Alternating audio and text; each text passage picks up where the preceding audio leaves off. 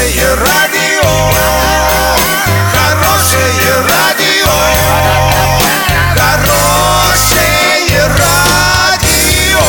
Радио Шансон. Новостями к этому часу Александра Белова. Здравствуйте. Спонсор выпуска «Строительный бум» ИП Халикова РМ. Низкие цены всегда. Картина дня за 30 секунд. Работникам Светлинского ферроникелевого комбината полностью выплатили долги по зарплате. Количество бесплатных мест в российских вузах уменьшится. Подробнее обо всем. Подробнее обо всем.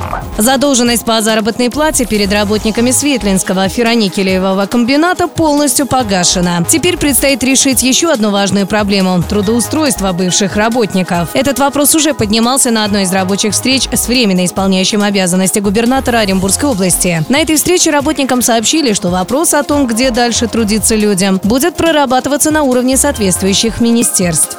Число бюджетных мест в вузах России к 2024 году по сравнению с текущим сократится на 17%. При этом абитуриентов станет больше на 15%. Шансы получить высшее образование за счет государства значительно уменьшатся. Об этом пишет газета «Известия» со ссылкой на прогноз правительства в сфере образования. Увеличение числа поступающих главным образом связано не с демографией, а с ростом числа иностранных абитуриентов, уточняет издание.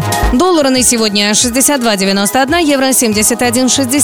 Подробности, фото и видео отчеты на сайте урал56.ру, телефон горячей линии 30 30 56. Оперативно о событиях, а также о жизни редакции можно узнавать в телеграм-канале урал56.ру для лиц старше 16 лет. Напомню, спонсор выпуска магазин «Строительный бум» Александра Белова, радио «Шансон Ворске».